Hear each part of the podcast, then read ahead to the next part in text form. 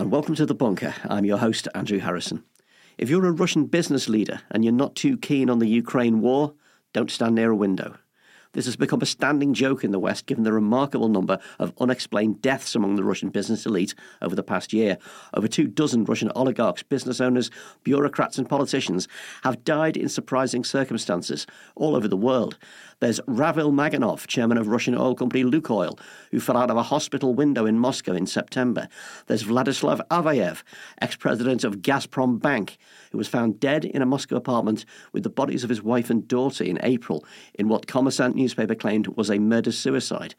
There is sausage millionaire Pavel Antov, who fell out of the window of an Indian hotel in December, a few days after one of his companions apparently suffered a fatal stroke in the very same hotel.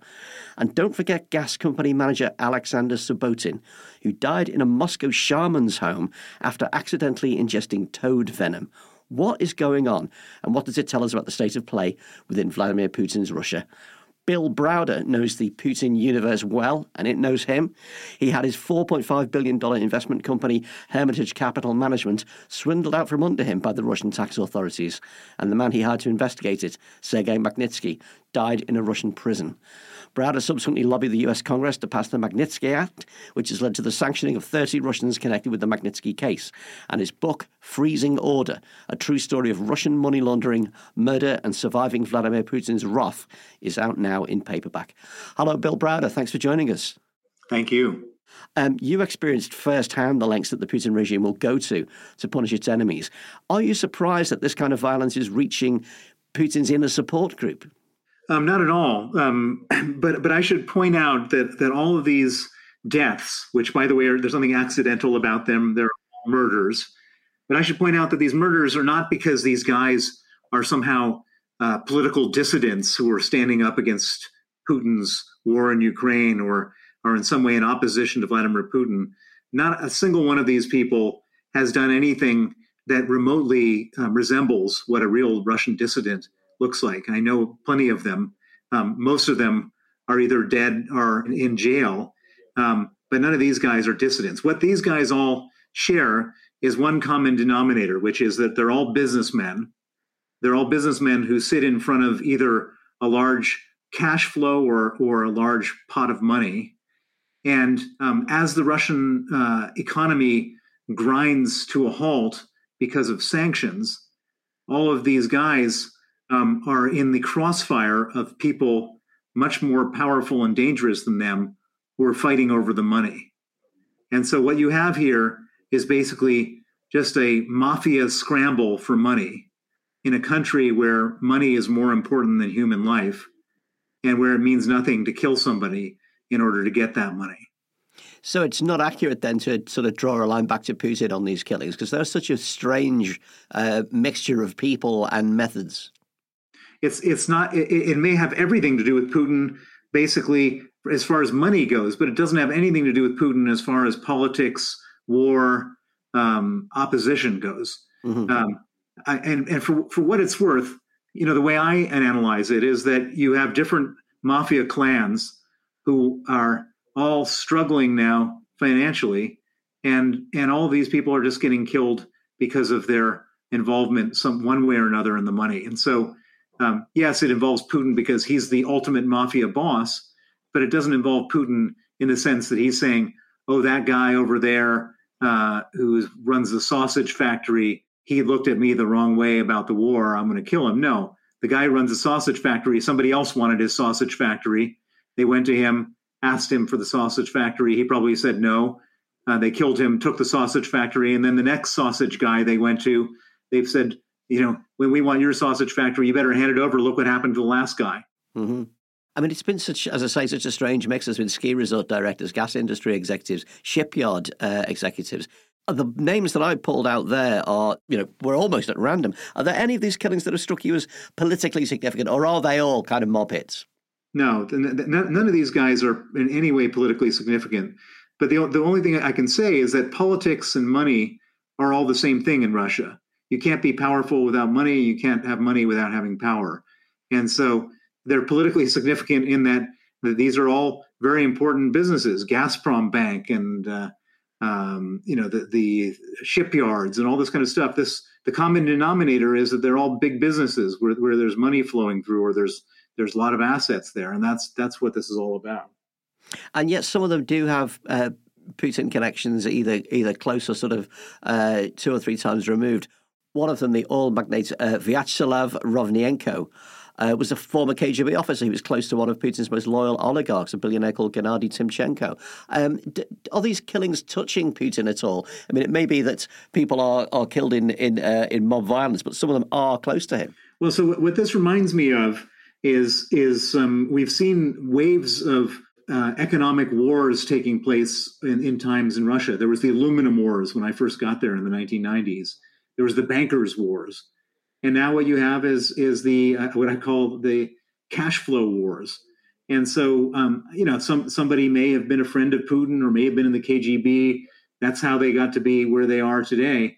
But it doesn't mean that Putin has any particular loyalty to any of these people.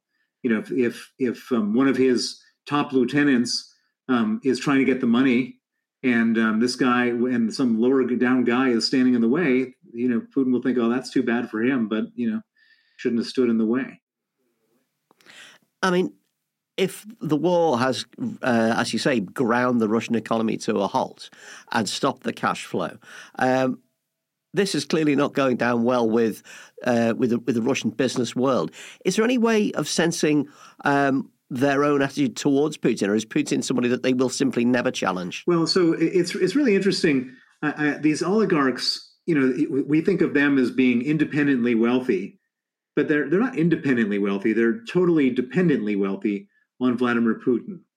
At any moment, he could take away their money, he could take away their freedom, or he could take away their life. Everybody understands that. And so, if you see any of these guys, um, you know, in by themselves in, in the wild, so to speak, they all behave like these, you know, horribly aggressive, terribly unpleasant, uh, uh, toxic, uh, aggressive type people. But the moment you put them in a room with Putin, they be, be, behave like these um, totally subservient animals, you know, ready to to do anything to please their master. And um, I don't believe that any of them have the guts um, or or even the capability to do anything bad to Putin. He's constantly on the lookout for disloyalty. Uh, he's he tries to even create disloyalty using different tricks and tools to see who you know uh, who who might be uh, vulnerable, and then he takes them out. So the naive kind of barroom takeover here as well. You know, when it turns out that Putin's bad for business, that's the point at which uh, something will be done. Are you saying that's a completely naive way of looking at things? uh, that that doesn't take into account the reality of what's happening in Russia. It's it's just a um, uh, it's just a t- total uh, red herring, and if, if and I, I certainly wouldn't build a, a, a, policy around that that that thought because there's it's just not going to happen. You set up Hermitage Capital in the late 1990s when, you know, from the perspective of the West, Russia looked like the Wild West. It, state assets were being sold off to cronies at a pittance. Assassinations were common, as you just described. The oligarchs were coming into being. Do you, do you personally ever regret getting involved in this? Uh, because it's, it's shaped your life in so many ways. Yeah. I mean, people often ask me, you know, what would I have done differently in my whole story? And and the simple answer is, um, if I could have just avoided going to Russia in the first place, a lot of people's lives would have been saved and I wouldn't have to spend the last 15 years of my life fighting with Vladimir Putin. But would you still do it? No, I, if I if. I hmm. knew then what I know now, I would have absolutely not done it. I would have. I, I, graduated from Stanford Business School in 1989, um, and I came I came to uh, Europe and then ultimately to Russia after the fall of the Berlin Wall. Um, but if I could do it all over again, I would have stayed in California. I would have worked in technology and I wouldn't have had to worry about being killed every day. Mm. Was there ever a moment you think when Russia could have evolved into the sort of liberal democratic system that uh, the kind of more optimistic dreamers in the West thought it could? Well, the problem was that we created this sort of expectation that when they had democracy in the 1990s and a freedom of speech and freedom of the press, that it was just going to be like us. But what we didn't uh, pay attention to was that um, it was like building a house um, without putting in plumbing and electricity. And, and, plumbing and electricity in this particular case would be uh, rule of law, property rights, uh, institutions, independent courts, and um, and so it really was sort of almost doomed from the very beginning because you can't have democracy if you don't have law enforcement. You can't have democracy if if um, uh, you know if you don't have uh, have a, a, way of of adjudicating things in court. It, it's it's and everything became completely bastardized almost from the very beginning, and and you ended up with 22 oligarchs who and who controlled 40 percent of the GDP of Russia, and everybody else living in destitute poverty. And that was those were the circumstances that that Vladimir Putin took advantage of to rise to power. You were quite pro Putin in his early years in power, weren't you? Because he was dealing with corruption. Um, what, what, was it that you saw in him then that uh, made you feel optimistic at that time?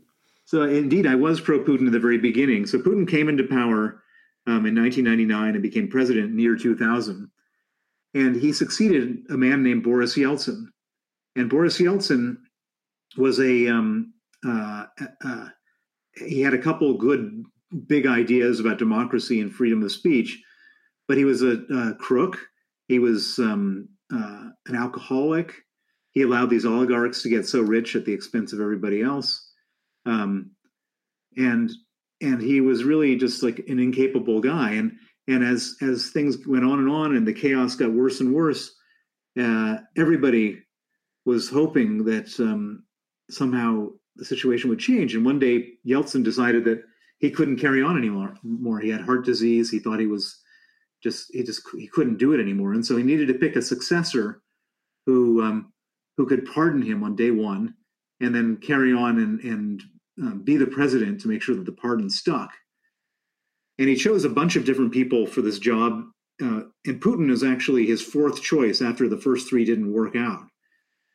And um, and Putin came in, and nobody knew who he was. He has this amazing capacity to like have a blank face. If you look at his face, you can't see, you know, he doesn't show any emotion. And at the very beginning, he had a couple of attributes that made everybody feel pretty good, including myself. One is he wasn't drunk. Um, two, he sort of showed up to the office every day and did the job of sort of rudimentary job of being president, and and he started to implement some some basic economic reforms, which all seemed pretty good and pretty reasonable. And and um, I, I and many others, and and it wasn't just me. We're all saying, great, you know, we have this reformer now. This uh, he's not charismatic, but he's a technocrat and he can get stuff done.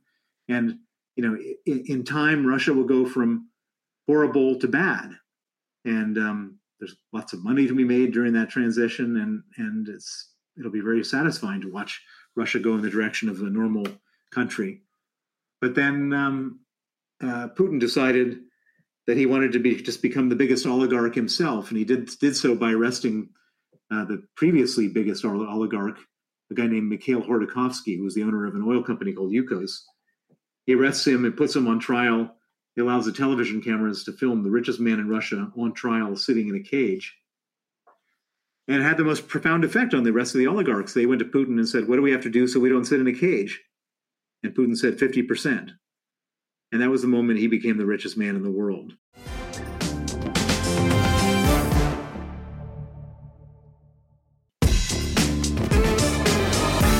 It's so strange that he kind of projects this, apart from the giant tables and the huge dacha.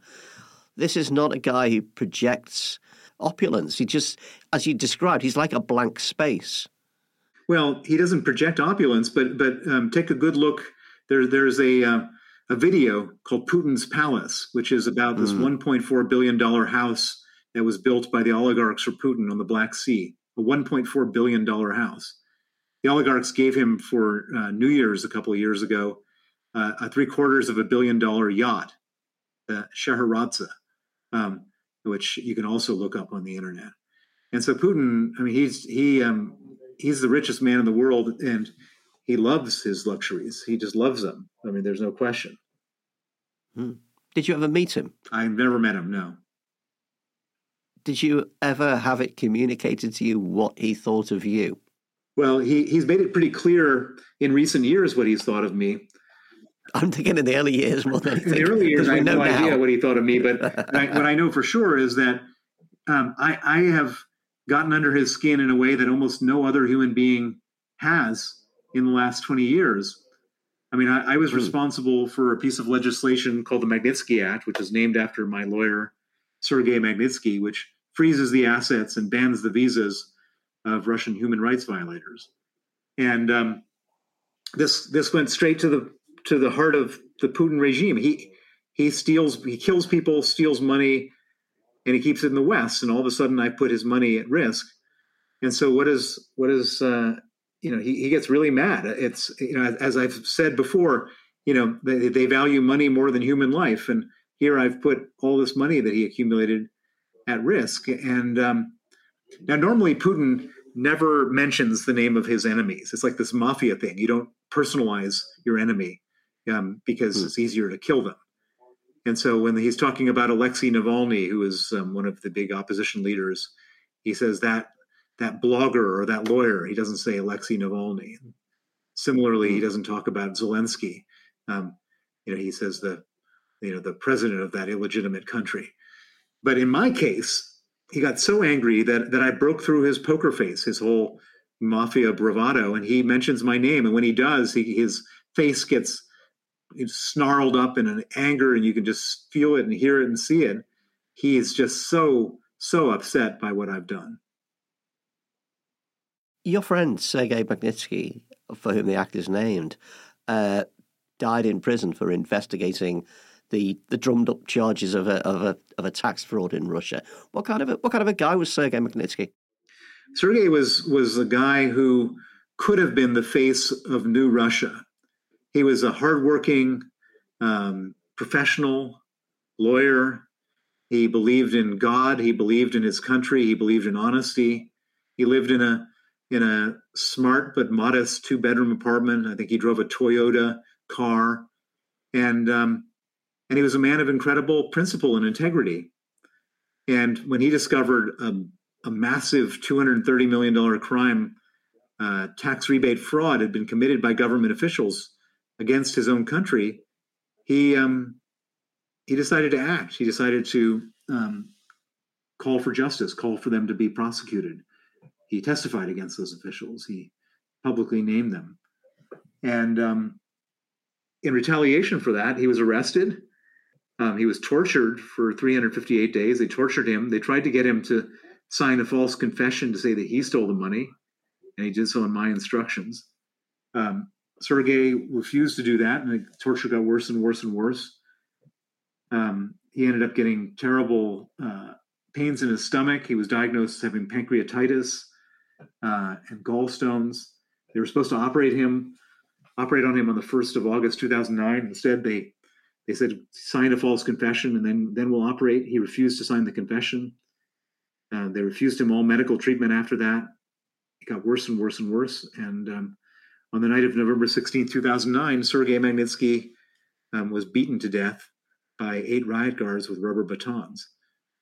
And um, his principle and integrity um, are effectively what killed him. Have we used the Magnitsky Acts properly in the West? Because there are many now, aren't there? there are, they, in, in other countries have, have similar legislation. Well, there are 35 countries that now have the Magnitsky Act.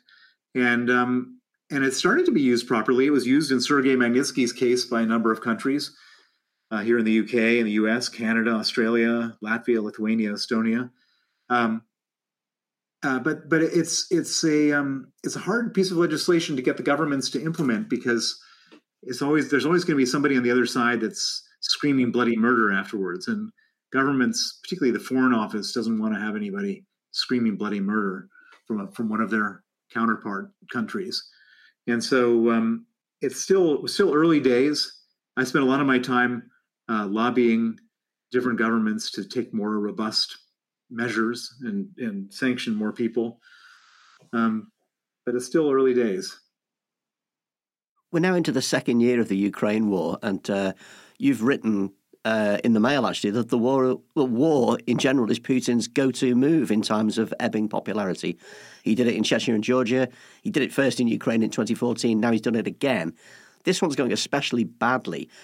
Is there any way to end it without Ukraine defeating Russia entirely on the battlefield?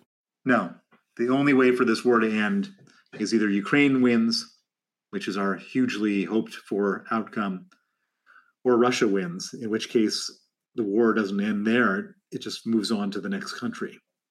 And, and most horribly, the possibility that it moves on to a NATO country.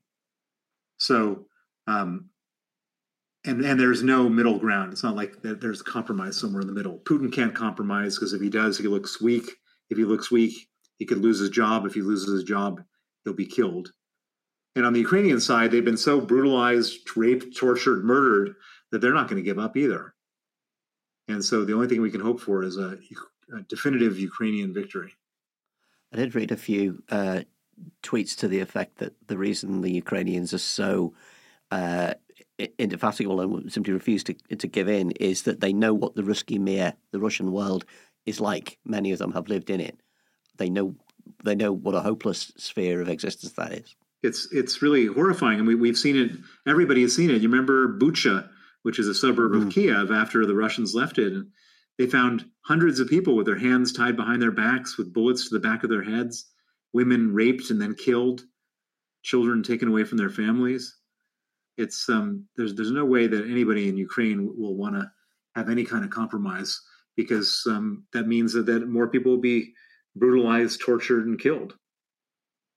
Uh, earlier, I mentioned the kind of uh, fond fantasy that business might remove Putin. There's also a fantasy that some rational general will reach the end of their tether uh, and remove the president. Is that equally naive? I think that that's not even remotely possible.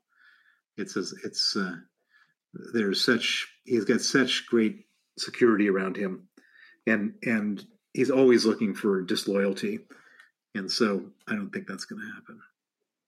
So how do we get to a place where Ukraine can defeat Russia on the battlefield? It's very simple. We have to provide them with every weapon they ask for. If they want jets, we give them jets. If, we, if they want more tanks, we give them more tanks. If they want long range artillery, we give them long range artillery. This is this is the best deal we could ever be doing. Ukraine is is fighting for all of us. They're fighting the Russians on our behalf, and um, you know, for five percent of the U.S. military budget, um, Ukrainians can effectively destroy the Russian military with no loss of American lives. Seems like a good deal to me. How do you feel when you see scenes like at say CPAC in the United States last week, where you see various leaders of the Republican Party saying uh, words to the effect that we shouldn't be sending um, American treasure to defend a faraway country, and that this has nothing to do with us.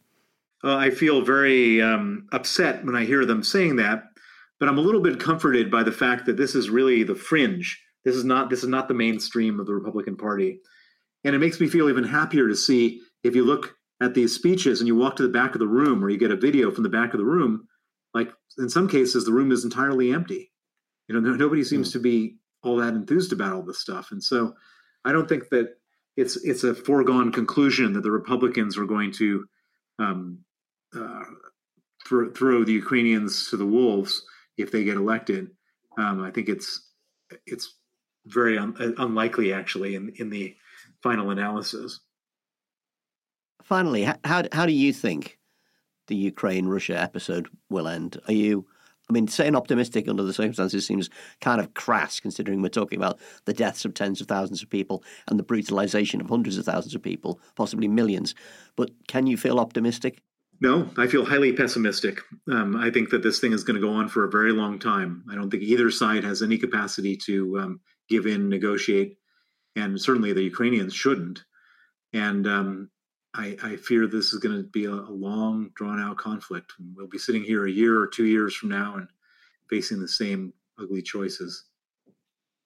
Bill Browder, thanks for joining us. It's been sobering and fascinating. Thank you. Freezing Order, a true story of Russian money laundering, murder, and surviving Vladimir Putin's wrath, is out now in paperback.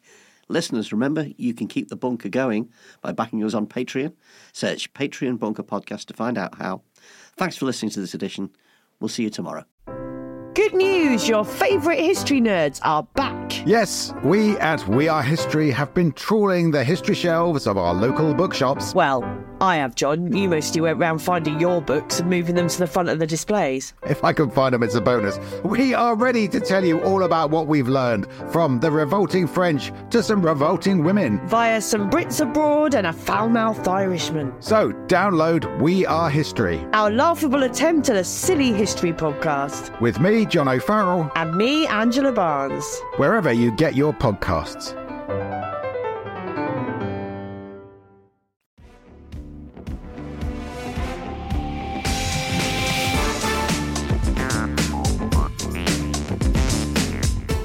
The Bunker Daily was written and presented by Andrew Harrison. The producers were Alex Reese and Kasia Tomasiewicz. The lead producer is Jacob Jarvis, with audio production by Tomas Rojas. The group editor is Andrew Harrison.